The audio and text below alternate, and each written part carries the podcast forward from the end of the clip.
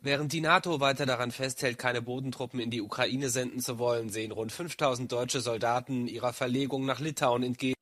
Bis 2027 soll die Brigade einsatzfähig sein. Auch Soldaten hier aus der bayerischen Oberpfalz werden dabei sein. Dies wird die erste dauerhafte Verlegung deutscher Einheiten seit dem Zweiten Weltkrieg. Wir haben ja Erfahrung mit Auslandseinsätzen, auch über die Battle Group. Und trotzdem sind die Bedingungen hier nochmal andere, weil wir eben über mehrere Jahre sprechen und in vielen Fällen eben auch über einen Einsatz unter Begleitung der Familie. Deutschland wird zwei Kampfbataillone zur Unterstützung Litauens entsenden, als Reaktion auf den russischen Überfall der Ukraine vor zwei Jahren und angesichts der Sorge um einen möglichen russischen Angriff auf das baltische NATO-Land. Litauen grenzt an die russische Exklave Kaliningrad. Ein Soldat berichtet, er wolle nach Litauen gehen, auch wenn seine Familie nicht mitkommen wolle. Es gibt Kameraden, die wollen gehen, es gibt Kameraden, die nicht gehen wollen.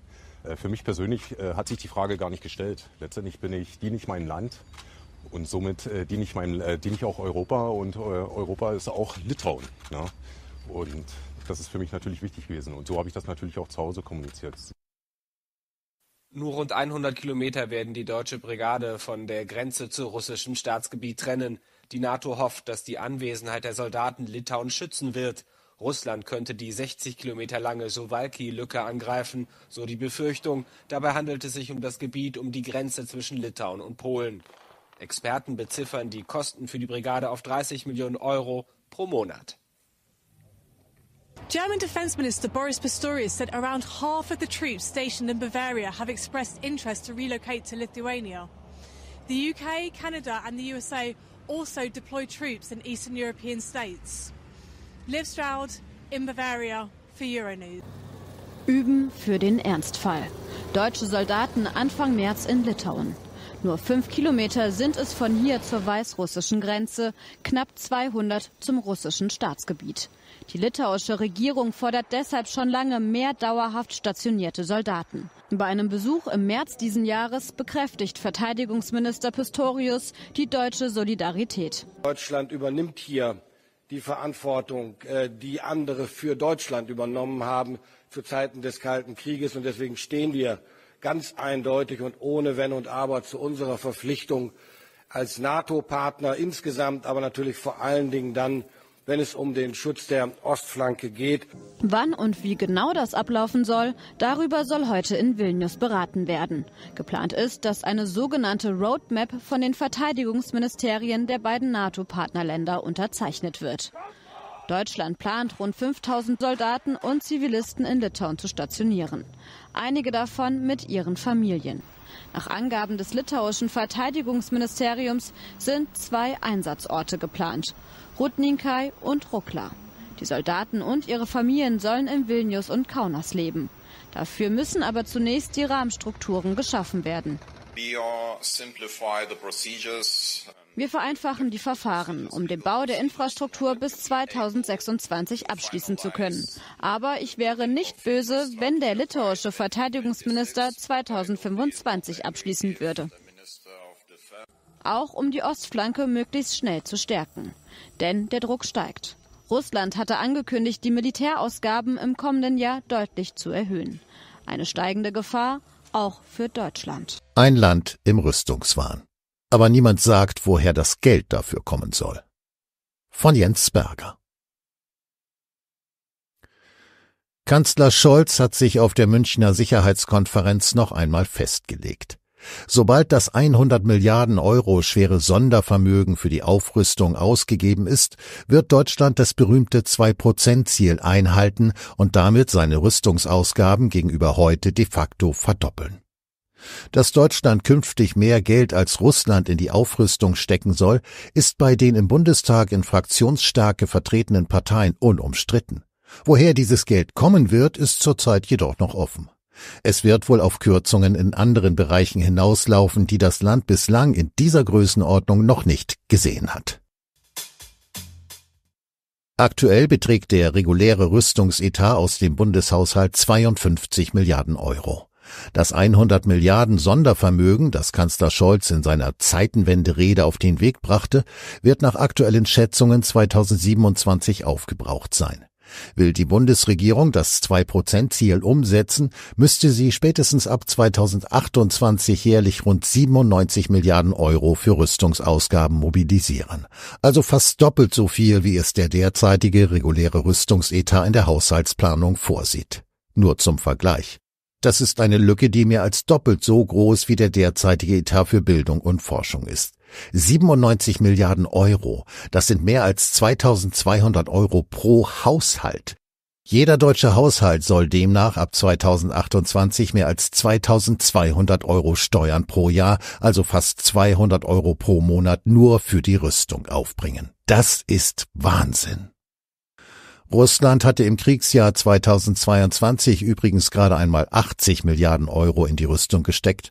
Das kleine Deutschland will also allein fast 20 Prozent mehr für Rüstungsausgaben mobilisieren als der Staat, den Politik und Medien als unseren großen Feind ausgemacht haben. Zum Vergleich. Die Rüstungsausgaben der USA sind übrigens mit rund 800 Milliarden Euro schon heute zehnmal so groß wie die russischen Rüstungsausgaben und mehr als doppelt so groß wie die Rüstungsausgaben von Russland und China zusammen. Es geht hier nicht darum, sich gegen wen auch immer zu verteidigen.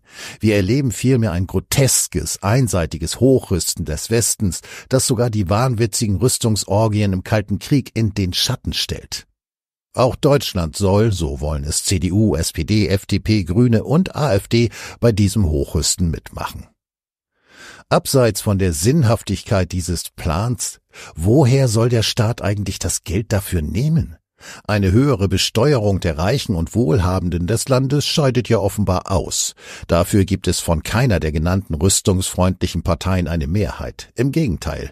CDU, FDP und AfD würden sogar am liebsten die Steuern für Reiche und Wohlhabende senken. Die Grünen und Teile der SPD würden diese Ausgaben am liebsten auf Pump finanzieren, also entweder durch Aussetzen der Schuldenbremse oder durch neue Sondervermögen, die ja nichts anderes als Kredite sind, die jedoch paradoxerweise von den Regelungen der Schuldenbremse ausgenommen sind. Dass die Schuldenbremse als solche kontraproduktiv ist, ist Fakt und steht hier nicht zur Debatte. Nimmt man sie jedoch als normative Kraft des Faktischen als gegeben, so kann man durchaus Ausnahmen rechtfertigen, die als Investition gelten. Diese Ausnahmen wurden und werden beispielsweise für die Kosten der Energiewende, Infrastrukturmaßnahmen oder die Anschubfinanzierung zukunftsträchtiger Wirtschaftsbereiche gemacht. Die Idee dahinter? Mit diesen Investitionen werden künftige Einnahmen generiert, mit denen die Investitionen zurückgezahlt werden. So machen es auch Unternehmen.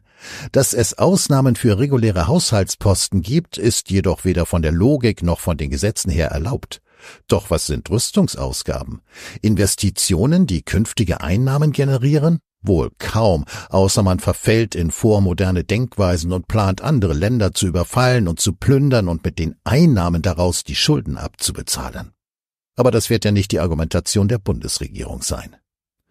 Umso skurriler ist es, dass sowohl Grüne als auch der progressive Teil der SPD genau so argumentiert.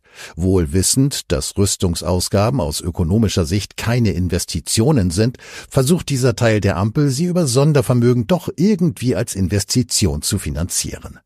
Dabei fallen dann Ausdrücke wie Investitionen in unsere Sicherheit, die jedem klar Denkenden die Kinnlade runterklappen lassen. Dabei sollten Grüne und Teile der SPD wissen, mit der Schuldenbremse werden diese Mehrausgaben nur möglich sein, wenn man an anderer Stelle kürzt. Und da sowohl Grüne als auch diese Teile der SPD ganz genau wissen, dass eine Rückabwicklung der Schuldenbremse politisch nicht möglich ist, sie würde allein schon an den Ländern scheitern, gibt es de facto nur zwei Alternativen. Entweder man betreibt ein absurdes Rüstungsprogramm und kürzt die Kosten dafür an anderer Stelle. Oder man betreibt kein absurdes Rüstungsprogramm. Tertium nundato. Eine dritte Alternative gibt es nicht. FDP, CDU und der andere Teil der SPD haben damit auch kein Problem. Hier steht man voll hinter der Schuldenbremse, will unbedingt ein Rüstungsprogramm finanzieren, drückt sich aber davor klar zu kommunizieren, welche Ausgaben man kürzen will, um das alles zu finanzieren. Wer diese Parteien und ihre Programme kennt, ahnt jedoch bereits jetzt, dass diese Kürzungen vor allem da vorgenommen werden, wo es dem kleinen Mann wehtun wird. Dass man sich zurzeit mit konkreten Kürzungsplänen zur Refinanzierung des Rüstungsprogramms zurückhält, ist verständlich. Es stehen mehrere Wahlen an, und auch wenn das Volk durch die Medien kriegsgeil gemacht wurde, ist es mehr als fraglich, ob das gleiche Volk für seine Kriegsgeilheit auch massive Kürzungen hinnehmen wird. Konkrete Kürzungspläne werden wir wohl erst nach der nächsten Bundestagswahl sehen, und es ist dabei sogar fraglich, ob dieses Thema im Wahlkampf eine Rolle spielen wird. Wir wissen ja, Kritik an der aberwitzigen Rüstungspolitik ist nicht gerne gesehen und wahrscheinlich sogar irgendwie rechts. Das ist jedoch gleich doppelt absurd, da die AfD sogar mehr als zwei Prozent für die Rüstung ausgeben will und ebenfalls Kürzungen unter anderem im Sozialbudget fordert. Dieses Audio konnte nur entstehen, weil zahlreiche Leser und Leserinnen die Nachdenkseiten fördern und durch Spenden unterstützen. Wenn Sie auch etwas tun wollen, klicken Sie einfach den entsprechenden Button auf unserer Website an. Übrigens, Sie können uns auch bei iTunes, SoundCloud und YouTube hören und wenn Sie mögen, gerne unseren Kanal abonnieren und eine positive Bewertung für uns abgeben. Wir freuen uns über Ihre Unterstützung und die Weiterverbreitung unserer Inhalte.